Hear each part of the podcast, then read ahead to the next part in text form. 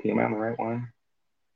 Yeah. I am. All Oh, right. While Wes is adjusting his camera, we're going to say hello. Hello again, and welcome to the eighth episode of Snakes on the Diamond, where we'll be reading an obituary about the Diamondbacks 2023 season, and then we're going to pivot to the farm system and see if there's any hope in the future. I'm Michael McDermott. You can follow me on Twitter at Michael McDMLB. And if you want to follow Wes on Twitter, you can follow him at At Baier Wesley, and it's X now, Michael. You know that. You got to go along with what the CEO Not says the it's called, even if it's even if it's silly. yeah. Even if it's Twitter silly, you X. gotta follow. You gotta call it X. Follow me on X at Baier Wesley. B A I E R W E S L E Y. Good morning, Michael. Good morning. If you are watching on YouTube, make sure to hit that subscribe button, leave a like, comment down below if you comment down below your own obituary of the Diamondbacks 2023 season. And if you're watching on Twitch, smash that follow button. We're trying to get to as many people as possible. So now we are streaming on Twitch now. And unfortunately, I can't see the dashboard. Okay. So that was a terrible series with the Twins. Let's go right into it, Michael. That was terrible. They should have won at least one game. I uh, did not watch yesterday's game. I I just fell asleep for 12 hours. I don't know what to say. But still, they should have won as a decent start by Gallen, And then seeing Sewald just blow up like that, that's not. That's uh, I is it or is it done? Is it premature to say the season's over? Well, one other person I know that covers the team wrote an obituary yesterday when the game ended. So, It feels like it. It really does. Uh, it all the hitters, all the hitters. Ha- yeah, really, honestly, it's the last week of games. I felt like this is it. Uh, we were talking about this last week, on last Monday, that they just don't. Uh, this is this is probably this week would be make or break, and then they broke this week. So, um, like the what, what else is there to say? Um, you want to start with what happened in Minnesota, game one? Yeah, so going into the first game against the Twins, it was a well fought, well pitched game initially, 2 2 going into the seventh. And despite the D inability to build innings, they were able to sc- scratch two runs with a Gurriel solo homer, and then Gurriel later was hit by a pitch and scored on a Jose Herrera blooper. Gave him a 2 1 lead. Merrill Kelly allowed two solo home runs in six innings, another quality start. D backs entering that start were 9 and 2, and Kelly quality starts, but they didn't happen here. Yeah. Uh, then going into the seventh, Scott McGough gave up a home run to the first battery face and then loaded the bases on walks with two outs. Luis Frias gets a strikeout to prevent the extra damage, and that gave the D backs a chance in the ninth. But unfortunately, uh, Perdomo uh, decided to bunt, bunt. It wasn't called from the dugout. With the infield in, Yeah. a bunt was less likely to be successful. Ended up popping it up straight to the pitcher, and then Ketel Marte was rung up on a questionable third strike. One pitch after a borderline pitch was called the ball. That was even closer Yeah. to the strike zone. That's game one, basically in a nutshell. So game two, that was probably the first time in a month you actually saw the team quit on the field. Torey Lovullo says loose focus. I see, that's my way. Of, obviously, how I'm going, I, how I have to interpret that, it's got to be with a fine tooth comb. But if I were watching it, it's like it looked like they gave up after the third inning. That's still a polite way to put it. I'd say that they shit the bed completely. Um, just that was a horrible game. I didn't even finish. Wa- I was watching the game. Uh, it got out of hand real quickly. Turned the game off. Um, not was not good in any way. They did basically quit right then and there. Nelson got slapped around for three innings, and then the home run derby was on against the D backs bullpen. Love to see that, right? They actually had a one nothing lead in that game, and then the Twins scored the final twelve runs. Believe it or not. It's it. They were laughably bad in that game yesterday. There were some positive signs on Game Three. the Yeah, offense. um, uh, They got on base and they frustrated a very good defensive catcher. For eight in it for nine innings, they were running all over the running all over the field. Eight stolen bases, franchise record, but unfortunately, none of them, pretty much none of them scored. They were two for ten with runners in scoring position. But even despite that, they still had a chance to pull it off. Thanks to Christian Walker hitting a solo homer, his 23rd of the year, on a ball that barely got off the ground. It was hit at at 107 miles an hour. I gave him a 3 2 lead, and it's like, okay, finally, Sewald, save situation. Let's see what he does. One first pitch, gone. Seven pitches later, Yeah. ball game. It's not mm, just. Not- it's just not how. It's just not that it happened. It's just how it happened. Faced three hitters, didn't retire any of them. They all scored. Two homers. For a guy who usually doesn't get his fastball obliterated. Yeah, that's it. it was What were you location mistakes because he was missing down and out over the plate to uh not necessarily up where he's more successful.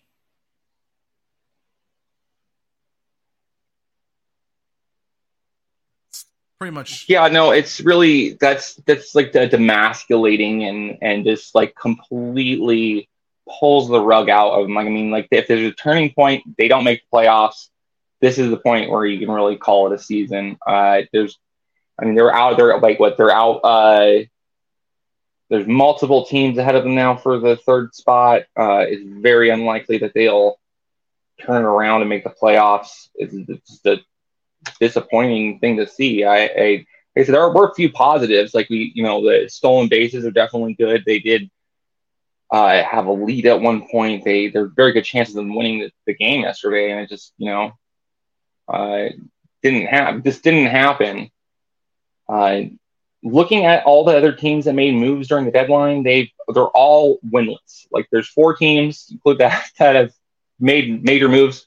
Every single one is winless since the trade deadline. So the Diamondbacks are not alone in. Uh, okay, at least we're not the Angels.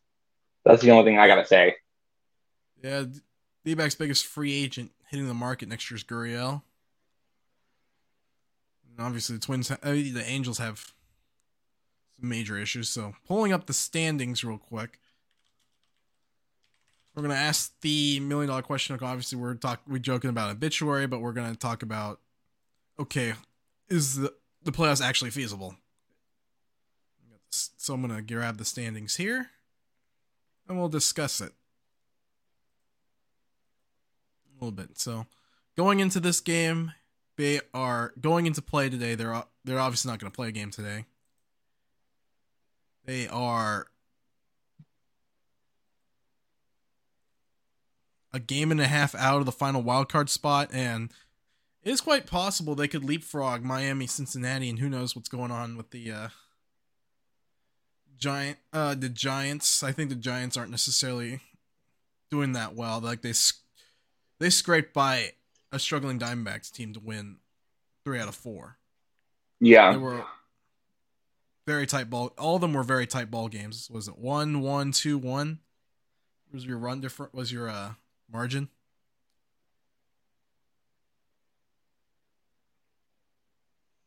Course, yeah, it's uh, gonna be. It's hard to leapfrog that many teams, especially when only one of them is in your division and you don't even play. Like I don't know how many games we have left with uh, Miami, Cincinnati, the Cubs, and the Phillies, but um, probably not many, I guess.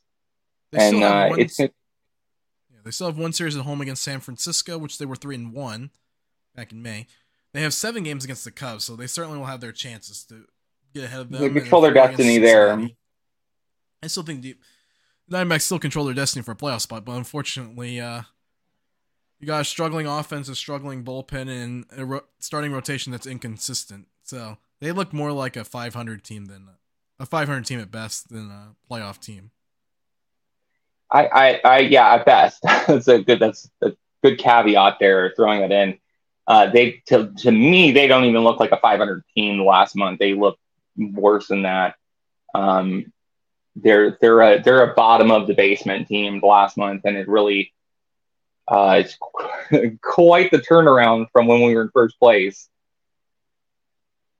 The last time the D backs were in first place was going into play July 15th. Since then, they are five. Uh, sorry, going to play July 16th, uh, 14th. Sorry, they are five and 17 since the All Star break. Seven and 22 since July sec July 2nd when they entered play with a 50 and 34 record. It's like that. We're not quite to the 2021 levels of futility yet, but we're st- we're already in 2004 territory. Yeah, in my opinion. For 30 game stretches, the D-backs worst 30 game stretch this year is eight wins.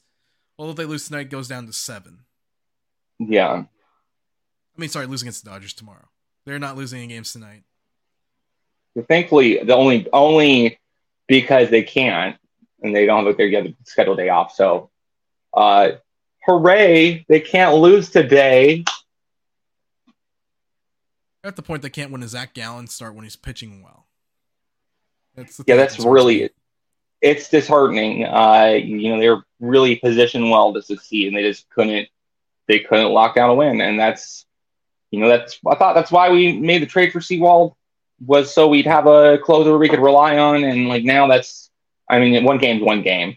I think Sewald's better than that, but uh, it's really it's like it just pulls the rug right out under you because it's uh, you would hope that you know that one of the major moves that we made would work out. The only real major move we made, um, it just hasn't worked out. Although fortunately, so far that trade's not working out for Seattle. I think between the three players that we traded, they've had six hits in the last like since they you know went to the Mariner system. So still, it might that it might not be a lose lose trade at this point. Uh, I don't think so. Hopefully, Sewald turns it around. We can, you know, build back the momentum, but I don't see how they can do it. I mean, this is going to take a really like they have to completely turn around the season, go back to playing like they were in in April and May. Uh, we're at like what 50 games left. They're at no 49 games left, I think. 49 games left. Um, 49 games left, and you have to win 30 of them.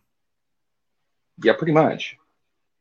Um, I don't see I don't see how they really I mean, yes, they can certainly turn it around. Like there are good players on this team. Like this team is not as good as we thought they were earlier in the season. I think that hot start kind of just completely screwed up our expectations of what to expect out of them. I don't think they're this bad. That's what the frustrating thing is. I can't figure out how good this team actually. It's like trying to figure out how good this team actually is. They probably are as good. They're probably as good as their current record is closer to their current record but it's just the way they've gotten there has been the frustrating thing. It's like really good and then really bad, and then it sells into a 500. Yeah, that's like, you, you want to see more consistency out of this team, and it's just the consistency's not there.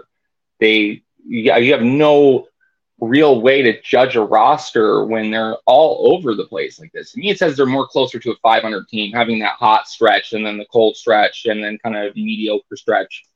Um, but it's it, you know what is a fair evaluation of this team at this point? I don't know if they're really you can really make one. I feel like they're when I watch this team, it's like their best players, are, their good players are very good, and their bad players are very bad. Yeah, that's managing managing the very bad players. So, do you think this team can we can the season can be salvaged? Do you think they're good enough to, to, to at least get the final wild card spot?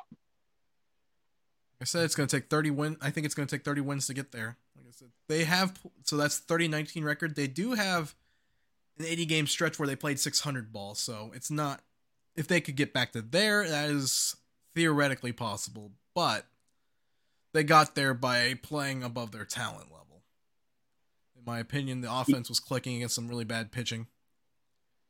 So they were they're fortunate. They're going to be hard to, pressed.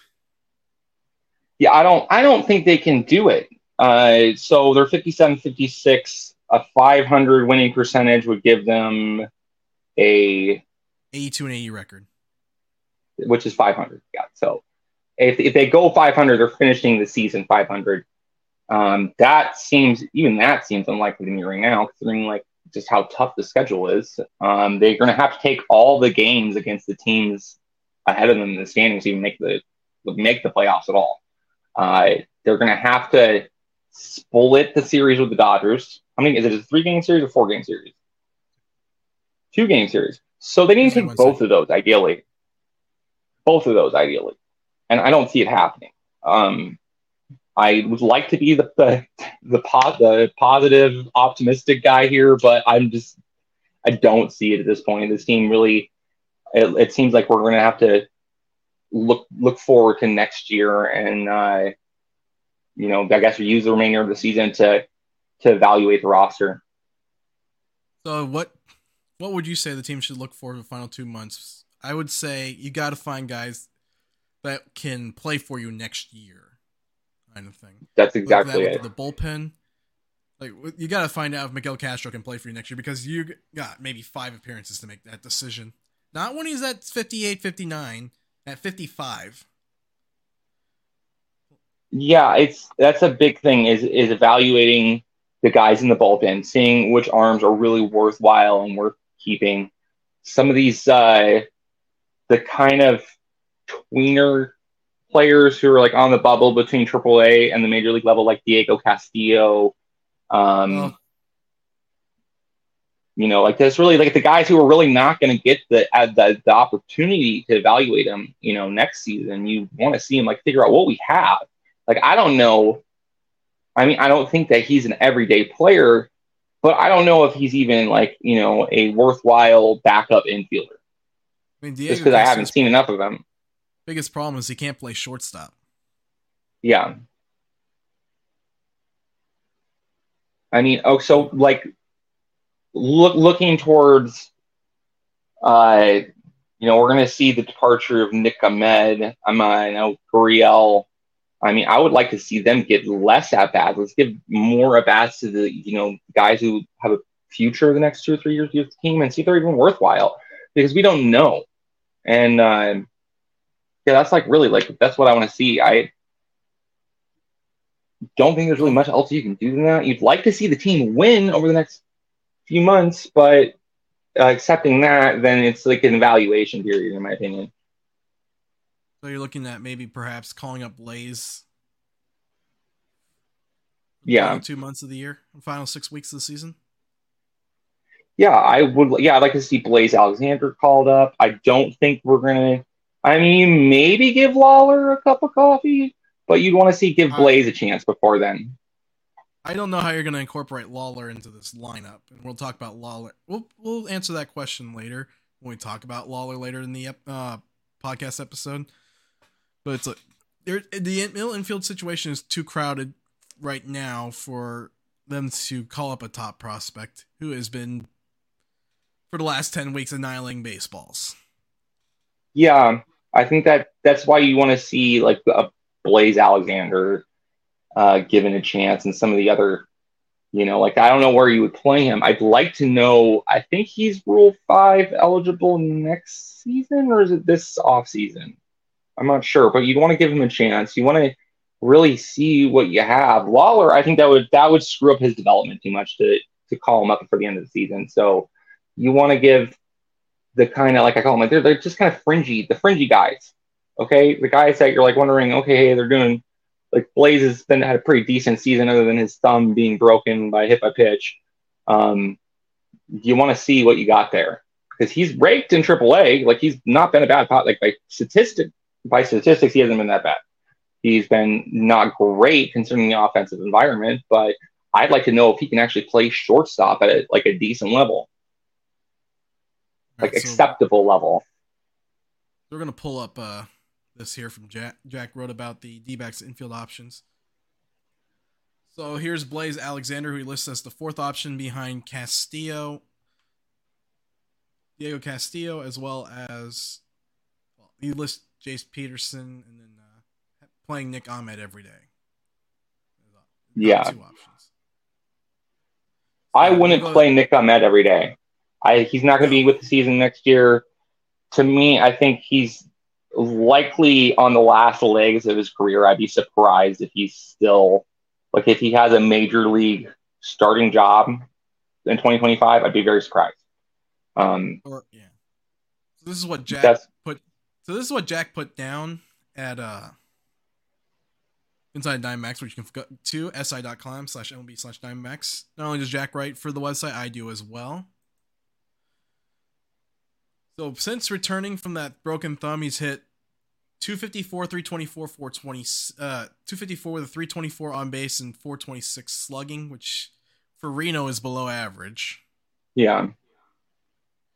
Six doubles, I think five thumb, homers. the thumb is probably still affecting his hitting a little bit. Like that's, it's going to take him probably the rest of the season to really get back to, to where he was if he does it all. Because this, this, there's so much that like an injury to the hand will do your hitting that I, you can pretty much, I mean, you almost have to write him off for the rest of the season. That's the problem with giving uh, Blaze a look uh, over the, you know down the stretch is that he's still kind of recovering. I mean, yes, technically he's healed, but there is some you know like he's. I would not say that he's hundred percent right now. I wouldn't say service time manipulation would be the reason that he doesn't get to the big leagues because uh, Alexander's not exactly the type of prospect that's going to significantly move the needle forward for the D-backs. He's a depth. He's more of a depth guy. Yeah, maybe carves out a niche or if you're lucky, pans out as an everyday infielder. I still feel like there's a lot of inconsistency and a lot of. Uh, by the way, let's get this. Blaze really, he plays above his talent level so far in his career, and uh, just how well he's done in the minors uh, in his good seasons. I mean, he's had some down seasons there too, but he's kind of played above above his talent level. So, um, that's the problem right there is that he's still coming back. It's like, yeah, I don't think it's service for service manipulation, uh, service time manipulation if he's not called up uh, down the stretch. I, I don't think he's, I don't know if he's 100%, but I, having broken a uh, thumb around when I was playing baseball, it takes a while for you to get your hand strength back. So I wouldn't nec- I wouldn't think that he's going to get a chance down the stretch. Jace Peterson uh, has not been good in a long time. I don't think we can count on him necessarily for next season, even though I believe he's under contract, right? Jace Peterson who is who he is. He's a light hitting infielder who plays a lot of positions. I mean, the, the, mostly third. His strength is his his strength is versatility. Really, that's other than that. Uh, I I wouldn't I wouldn't count on him for like constructing a like a long term successful roster. I would look at other guys. I'm not. He was acquired just out of necessity more than anything, and also because they could get him for cheap. But uh, that too. I mean, the thing with Peterson is uh, he's already on pay he was pretty much an everyday player for a struggling Oakland team, but in Arizona, obviously, he's going to be the dominant half of a third base platoon. If not an everyday player yeah. now because of the Marte injury. He's not the type of guy you give everyday bats to. If you look at the number of plate appearances, he's had the highest plate appearance number in his career since the 2016 season with the Braves. Yeah, I mean that's you're playing them every day in Oakland because it's Oakland. That's like barely like there are better AAA teams constructed this year than Oakland. Like the D-backs AAA, I feel like pro- probably give them a, a, small run for their money. Oh, I I I would expect about similar results if you put Reno in the major leagues versus Oakland, and like you put if you put Reno in the in uh, the AL West, you would get the same, if not maybe a little better. Uh, it's really like they have uh, sold off anything that's like worthwhile on that team. Well, the problem with Reno is they don't have a needle moving prospect on their roster, and since Amarillo looks like they're play, they could be playoff bound this year. I don't think we'll see the Jordan Lawlar promotion. Yeah, I don't think we're gonna we're gonna see him moved up this year. Like we talked about that the other day. Like it's very likely he'll finish the season in Amarillo. So other than the guys we've talked about, like who do you think needs to get a look down the stretch uh, like position player wise. Ryan Bliss would have been a guy on my on my map before the trade, but uh, I agree. Not. So one guy, depending on how long uh, Get Moreno is going to be out for, I wouldn't mind them taking a look at Adrian Del Castillo, see if he can be the ideal backup to Moreno. behind the plate as a left-handed bat. How has he done this year? I don't even know.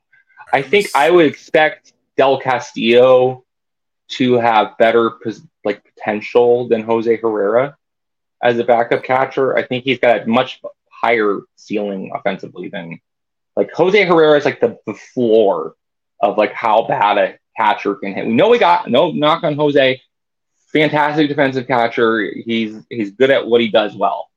Uh, unfortunately, that's not hitting. I think Del Castillo. That's a good. Wouldn't even consider that, Michael.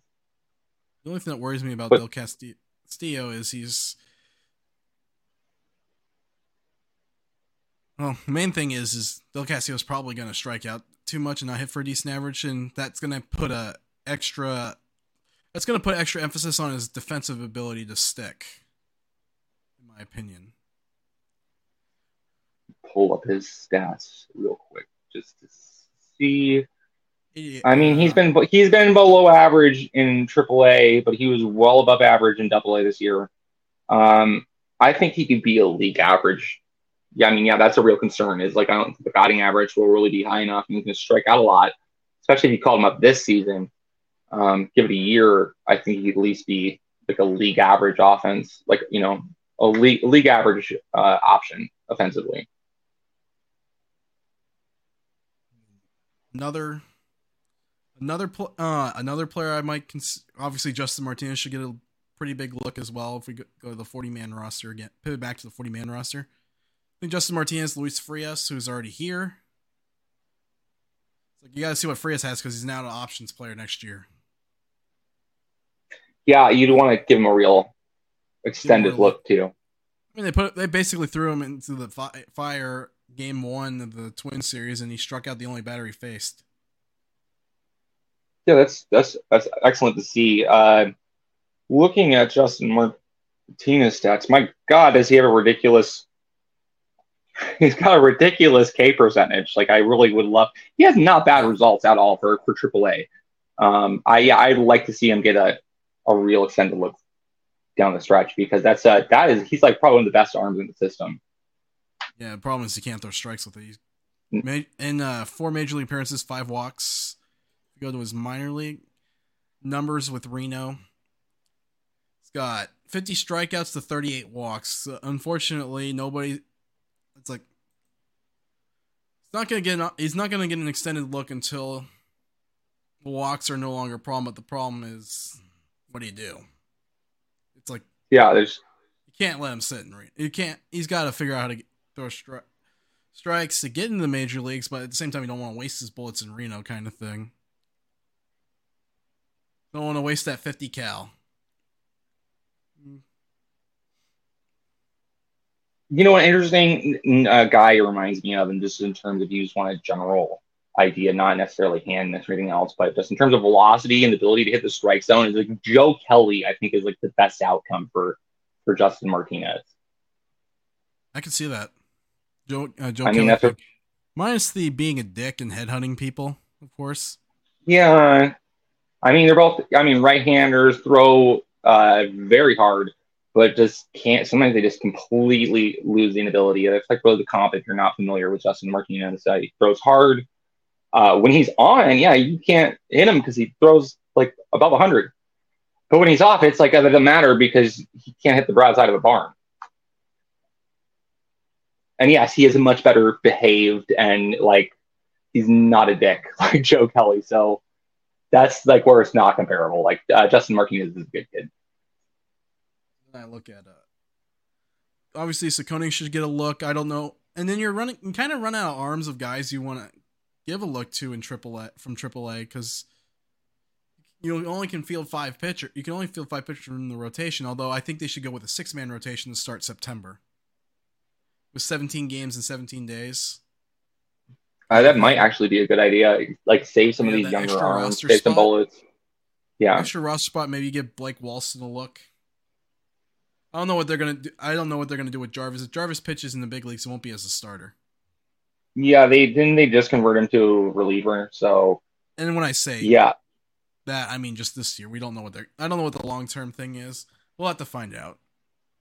Yeah, we don't we don't have enough details on that, but I mean, if he does get a look, that's going to be uh, as a reliever for Jarvis. Uh, He's gonna throw low leverage innings in the big leagues, regardless of role, anyway. So if he comes up and he makes like three long relief appearances, it's not really gonna say much about his future in the organization. Although I do think uh, if they do convert him to relief next, it'll be interesting to see if they stick with him there next year or not. yeah, That's. I still think they need as much starting depth as they can get in the organization because they're probably going to have to tap into that in order to improve the rotation in the off season. Because they can't sit. Yeah, I would- I don't think they can go with the guys they have now. Mm, yeah, they're going to have to to do something different next season. I don't know what they're going to do. Uh, like right now, you can't really count on a you know like guys like Jarvis or like Walston. Like you'd expect them to progress further than they have, and they really haven't. So, um, and even I think it was- Cecconi and and like you know Ryne Nelson, and Drey Jameson, uh, we've had problems with all of them. Ironically, Tommy Henry uh, had one of the best seasons out of all the you know the the guys that have been promoted last season, which is very not what I would have expected. Uh, you know Tommy Henry, Tommy Henry is probably the closest to his ceiling. It's the lowest ceiling, but Yeah. you know what he needs to do. You know what you got there. He can do it half the time. yeah. So I mean, they're going to have to do something different. I don't know what. Um, we're going to roll this to see what what goes down the rest of the season. I mean, we have a very different. Uh, we're going to have to have very different like out- outcome of depending on how they finish the rest of the season. If they uh, completely sputter and continue this this trend, then yeah, you absolutely have to you know reevaluate your almost your entire roster, at least the bullpen and the starting rotation and your your your backup, your bench, and all that. If they turn it around and they actually make the playoffs, then you, then it kind of changes the the calculus on what you got to do. Yeah, um, that probably saves Mike Hazen's job if that's that's the When we say save, that's I mean what happened. signed beyond tw- next season. Yeah. I mean, I think that he if he sputters out this this roster like we this fail to make postseason and the next season, uh, slow start. yeah, his job's his job's on the line at that point. So I do think he's going to Not really sure. one major trade. yeah, I I would expect I would expect at least one big move over the offseason. Would you cons- here's a here's an interesting theory. Would you consider re- moving Ryne Nelson to the bullpen because of his lack of consistency and try and see if that works? Or do you think it's like okay, maybe he doesn't have the profile for a reliever, so you just leave him in the rotation to get his lumps in? That's a that's I- definitely an interesting. I'm more of the opinion. I mean, before this season, um, I would have said move him to the bullpen. I actually don't know why they they didn't leave uh, Drey Jameson in the rotation to begin with. That's something that like uh, I that really disagree with. And now, in hindsight, though, I would actually leave him in in the in the rotation. Uh, Nelson, I wouldn't move him to the the bullpen. I'd give him like another season. Um, I can see why you wouldn't. uh, Why why you would move him to the bullpen. I mean, you really don't think he profiles as a starter, and the inconsistencies too much. I mean, he, he might benefit from, uh, he might benefit from that. But right now, I don't think it's really like a worthwhile move to make. Because to me, it feels like a is stuff backed up compared to last year, and b it seems like he can't throw a pitch that he had in the minor leagues as a prospect is slider. It feels like he can't throw that pitch in the big league level consistently. The pitch that's completely left him this year. So it's like Yeah, it. I don't know. What It's not do. the it's like, It's one of those things where I feel like you don't know what you want to do with him. He can't, or maybe it's the fact he's, throw, or it's the cutter that's the pitch that's left him this year, a harder slider. It's, like, it's hard It's, to make. it just seems. It seems like it's both. It's just an inconsistency with both pitches where he really has not been able to have like the same initial success that he had in, in both the majors when he first called up and in the minors last year. Um, I'm like I said, that's why I would I would really give him a more extended chance in the rotation. I mean, I would I really wouldn't even consider moving him out of the rotation until like spring training is when I would reevaluate that. Right now, it just seems like this is not working for some of the guys, and you know what? it could be different next year after we, you know, make some moves in the offseason. for- Guys have, yeah, A year and a half, and he figured it out at the end of 22, and now all of a sudden he's an all star. it, it's great. That's a, those are the examples I like, like Zac Gallen. Uh, Keller also had better raw stuff than Ryne Nelson. yeah, Oh wait, uh,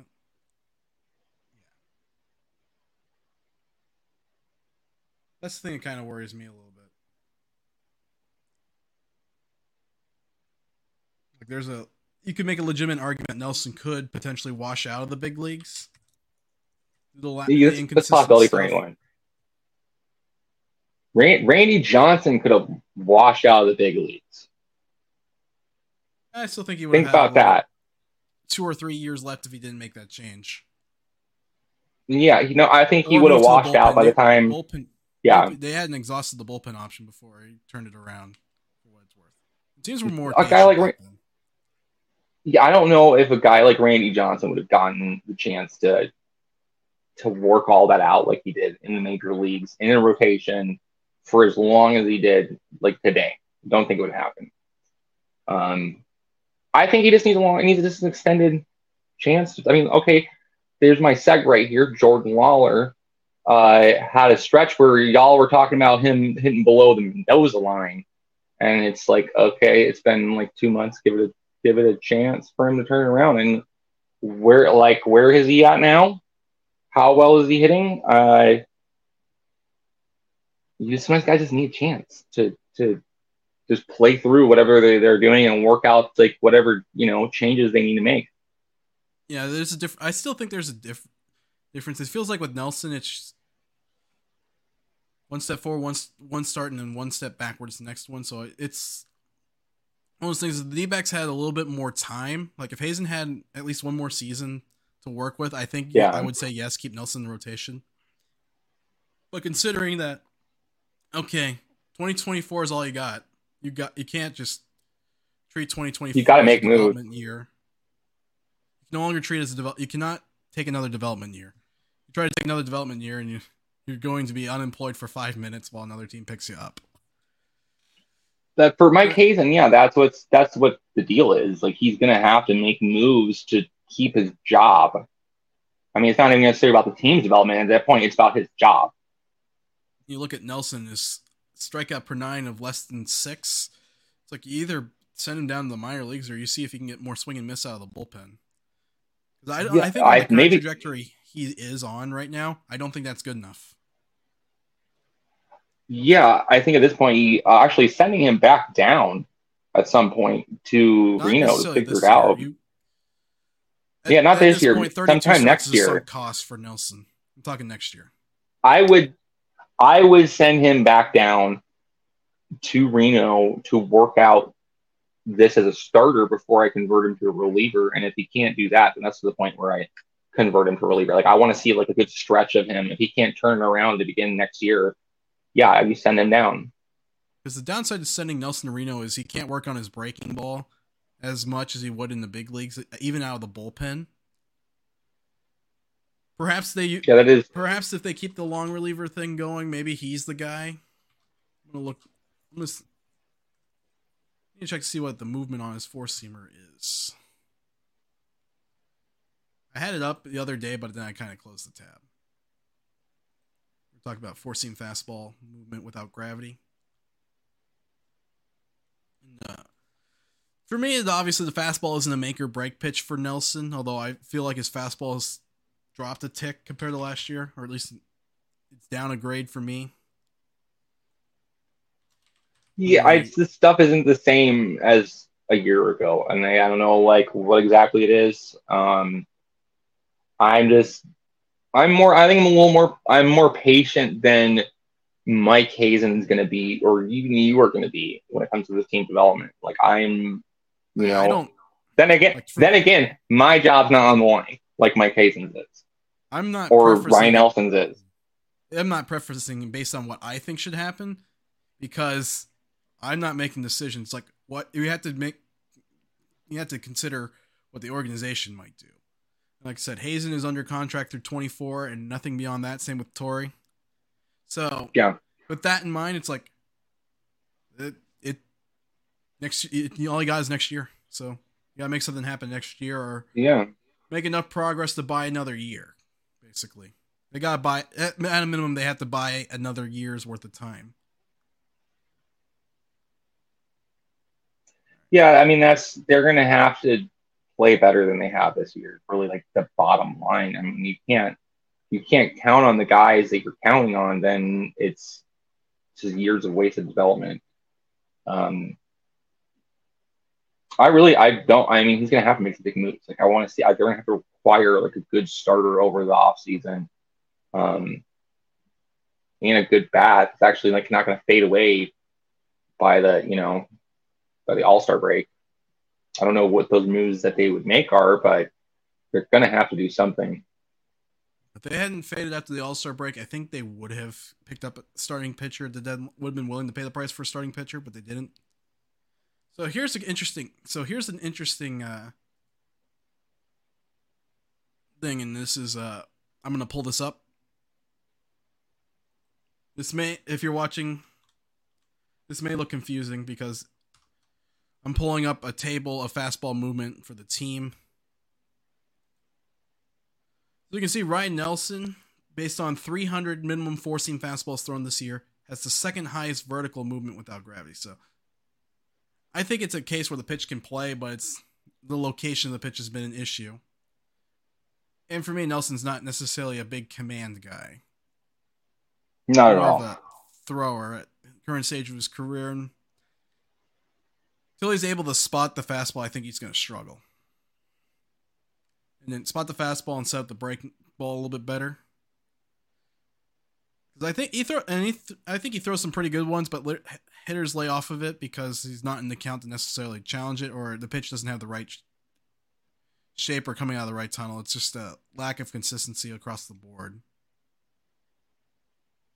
Or at least that's So how what do you- I remember seeing. How do you teach consistency though? Like that's the question to me is like, okay, like what can Ryne Nelson do to change that? Like what he, what Just can he do differently? Like like Brandon Pfaadt he had a major change just by like moving where he is on the mound. Okay, so how can is there a change like that for Nelson to make, or is it just um like oh he's always going to be inconsistent? That's how he is. So I'm gonna pull up his. So the main thing with Nelson, and I'm gonna. We're gonna show some stuff here. We're gonna also explain how you can get uh how you do the game logs with Statcast. So we're gonna. Let's see. Can I get video? Oh, we'll have to go to his last start. Uh, let's. Let's see. No, that sucked. Let's go to his Atlanta start.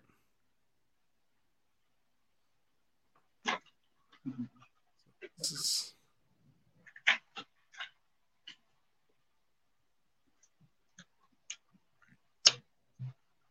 I assume everyone can see it, right?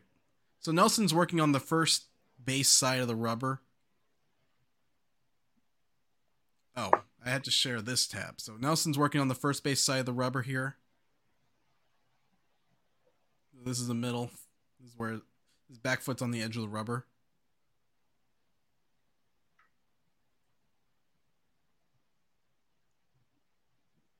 And obviously Nelson has a little bit of a quirky wind up. Course, the execution location of this cutter to Ozuna was pretty is pretty good. At the bottom of the strike zone, away from and moving away from his barrel. The pitch, if he makes contact, he rolls over to third base, and if and obviously doesn't make contact here. So that's just the uh, main thing that I see.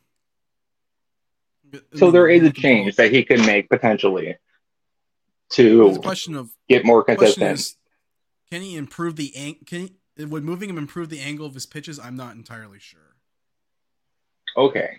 I mean, like, that's- they moved Pfaadt to that side of the mound to improve the angle. I think there there is uh, he looks different than he did in spring, which I'm not I can't pinpoint uh, what exactly I'm seeing different there, but um, I think there are some fixes for Nelson. I think that like I mean a lot of it just seems to be he's he's had an inconsistent wind up to begin with. It was very like funky is one way to put it. I would just put that very uh, inconsistent. Uh, like that doesn't seem very repeatable what he's doing right now. Um, sorry, my footage is. Uh, I just see he's gonna have to figure out how to be more consistent with his with his wind up, and maybe that could change it. Maybe something else. But whatever he's doing right now, it's not working. So, like, hopefully, he can figure it out and he can be a guy that we can count on for that like middle of the rotation. I mean, we're not counting on him to be an ace. We're not counting on him to be a number two. We're counting on him to be a number four.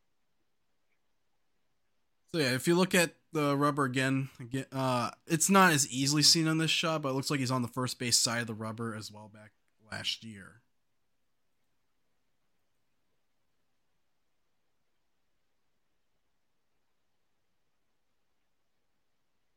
I mean, that's nice. Like but still, like that's that that windup is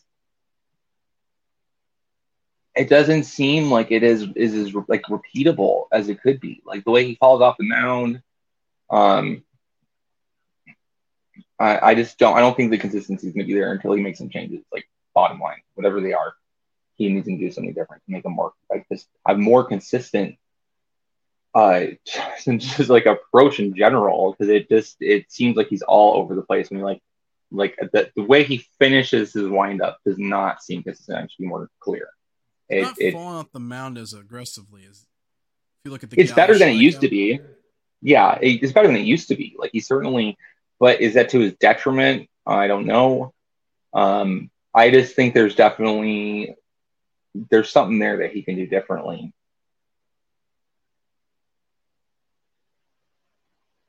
Doesn't. If you compare compare what you see here against Joey Gallo, you can see his delivery isn't nearly as violent. For us, he's also pitching out of the stretch, but delivery isn't as violent because he had a little bit more of a herky jerky type style last year. Yeah, he was falling off the mound, whereas this one's not as bad. He's yeah, he's yeah, it's not as bad now, but like then got the thing, the question, yeah. the, the question of the offseason is how consistent is he going to be consistent enough in spring training that you can afford that put him in the rotation. It wasn't like That's, this year where he was in the rotation all year because everyone else couldn't stay healthy. He and Gallen are the only two pitchers that could stay healthy all year. Yeah. Um, I mean, that's the real question. That's a million dollar question of the offseason. It's like, well, who are we going to count on for the rotation besides Gallen and Kelly? Um, I don't know if Nelson is one of them. I mean, like look, right now it looks like Tommy Henry and uh, Pfaadt would be the two guys that you count on. Um, that leaves you one more spot. I mean, I would think that they're going to upgrade, and maybe we may not even have this conversation because he may be traded as part of a deal. Like I would, I mean, if I'm another team, I would look at one of those three guys, Henry, Pfaadt, or Nelson, as like the basis of like if I'm giving up, you know, a guy under control for another two, three years, like I want a guy like him that I can. Well, that's you know, probably the only guy that Arizona would rebuff a deal on. Yeah, I mean, I think they should see if Pfaadt can stick because if Pfaadt's your number four starter, you've got a pretty solid rotation, in my opinion. Pfaadt's got the I upside agree. of a, depending on what, depending on how he's able, it's going to be a tri- uh, thing where the how is Pfaadt going to make sure the home runs don't beat him. Obviously, his last start yeah. only allow a solo home run. That's it. Yeah, I mean that was a very you like what you see out of him. Uh, hopefully, he can continue that momentum that he's built. I think um, Pfaadt has better, and like Pfaadt has better stuff than all the other guys. Since we're getting late on time, throwing, it's just a matter of not throwing it down the middle at the belt. Um, probably good to seg to our next section here since we've spent an extended amount of time on it. Um, yeah, we'll probably we'll instead Wait, what were what were we originally planning? As I say, we probably might have to save that for tomorrow. Uh, the farm system. We were talking about Lawlar, um, and then the homestand. We that's we're playing the Dodgers for two games. we talked about that. Um, that's going to be key for them to. They're going to have to pick one of those games. Would be really good. Um, I mean, it becomes that much harder if they don't take the next two games. Um, and then uh, you put uh, if they lose the I mean, there's two games against the Dodgers and three games coming up against the Padres. Um, there's some real cause for concern if they don't win at least two of those games. Like they got they got to take at least uh at least a game from each series. Uh, the Padres they should really take two out of three. The Padres are really not um they're not the threat that we thought they'd be. Uh, Padre, Padres are a team that are just frustratingly mediocre this year. Kind of Absolutely. like the uh, 2021 version. Remember last year they went on a run and Tatis wasn't there. Yeah, you gotta wonder. Like we've talked about before, clubhouse chemistry with those Padres. They there's a lot of big personalities. I wonder if that's the, the biggest component of it. But getting back to that point is it's like you know my expectations of like okay, like successful the next five games. I want to see them take one one out of like you know split the series with the Dodgers, if not win it. Um, and then you want to see them at least take to like at least a game from two out of three from the Padres would be ideal. If they lose all five, then yeah, they're cooked. That's Oh, cause for already concern. said they're cooked. They five, complete- that's they're well- game losing. That's an 11 game losing streak. They're, they're well done. They're well done cooked. Like it's just We're there's gonna really no there's no chance of them turning around at that point. Yeah, if if they if they go on an extended losing streak like 10, 15 games, we could be asking if there's a if there may be a point where the regime ch- where regime change could be earlier than we thought. You, you'd almost think that Lovullo, uh, Lovullo's job is on the line. It's, that's the first person that really like you know whose job is going to be on the line is Lovullo's Lovullo's before Hazen. Lovullo's job security is tied to Mike Hazen's job security. I don't think the D-backs are going to hire a lame duck manager if they fire Lovullo but not Hazen. Yeah, I, I just don't. What? Who would I think if any- Jeff Banister maybe. Just I mean, at that point, you if you're filing it's- Lovullo for the rest of the season to, to Like- fire, and then you whoever I don't know who you make as the you you just promote someone already on the team as the manager. I don't know who would be the, the candidates to finish out the season. It's very unlikely. You're right. I don't see the two being fired without the other. I could see Hazen making that move if it's really like that's a move of desperation, in my opinion. If you're firing Lovullo in the hopes that it turns the season around, doesn't seem very likely to me. Um, I mean, if you're firing Lovullo, But next maybe that's what it takes. You're elevating Jeff Banister for as long as Hazen is the GM, basically. Yeah, That's all That's that would happen. pretty. I don't, you know, that's the thing is, it's like if you're gonna make a move like that, you do it in the off season. So it doesn't really seem like that's gonna happen. But I'm just saying, I think that it'd be more. Um, I would just think that Lovullo's job will be on the line right before Hazen's is. If that makes any sense, you know, That could 'cause be a maybe that's what it takes. Maybe it's maybe it's maybe that's what it'll take is a different manager, not necessarily GM. Like if you have a, if you think you have a winning roster and they're not playing up to potential, what do you do other than fire the manager? I mean, fire the manager is like, yeah, it's like I feel like it could be a situation kind of like when they fired AJ Hinch in 2010, where they they they uh, demanded that Josh Byrnes fire Hinch, and Byrnes said no, so they fired him too. Yeah, that could happen. That could happen. Yeah, I could see But that like I said, happening. we're I, not, we're not talking. we're not that far yet. we're at least two months away before that's even. We're at least six, six what eight weeks away before that's even a possibility. Um, I think that it's it's if they do not make the postseason, make the postseason, make playoffs, uh, Lovullo's job's on the line over the offseason. Like I would not, I if I would make a move. This is ownership of like, okay, yeah, if you got to fire Hazen too, then maybe that's what you got to do. Uh, I think there's a good roster here. I don't get like some of what's going on with this team because they're talented young guys. Like it's just like a frustrating inconsistency, you know. I think it's the What- case where the supplemental guys haven't, the veteran guys haven't necessarily pulled their weight. It's obviously That's Chafin, true. Chafin, and Castro has been inconsistent. McGough has been inconsistent. And you look at the rotation: Bumgarner stunk, Davies stunk. That's where I see Yeah. the problem with. You know, I mean, you expect Carroll to have ups and downs. Same with Nelson, Henry, Pfaadt. I mean, even Gurriel.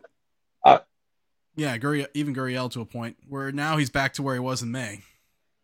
yeah, you know, we were talking about how he's like done for the rest of the season. He's actually kind of proven us a little wrong. He's He been might- hot the last few might, games. he might bounce back in August and win Player of the Month and make Derek dye his hair again. Oh, I hope so. I think it should be pink next time. All right. Hopefully, he doesn't see that. No, I hope he does see that, Michael. I don't care. You know, I don't care. right. Anyway, well, you don't have to. You don't have to talk to him in the press box. oh, I just, you know, I'm like just a masochist, Michael, and I just want the most like awkward interactions with people that I talk to, like with you and everyone else. Like, I want, I just, I just get off on it. It's just hilarious to me, and I apologize, but that would be wonderful. Just for me personally, it may be awkward for you or for Derek, but I don't care. So anyway, What are you gonna uh, do? You know? Before we make this any more awkward, we're going to sign off for today. Thanks everyone for watching. If you're watching on Twitch, make sure to hit that follow button. If you're watching on YouTube, leave a like, comment, and subscribe. We're gonna try and hopefully reset the sub streak. We di- it died at 11 over the weekend, so let's try to do another 11 day sub streak. Yeah, hit that like button, smash it, subscribe, leave a comment, and subscribe to all of our other stuff on Twitter and Twitch and whatever else. I don't know. And have a wonderful day, everyone.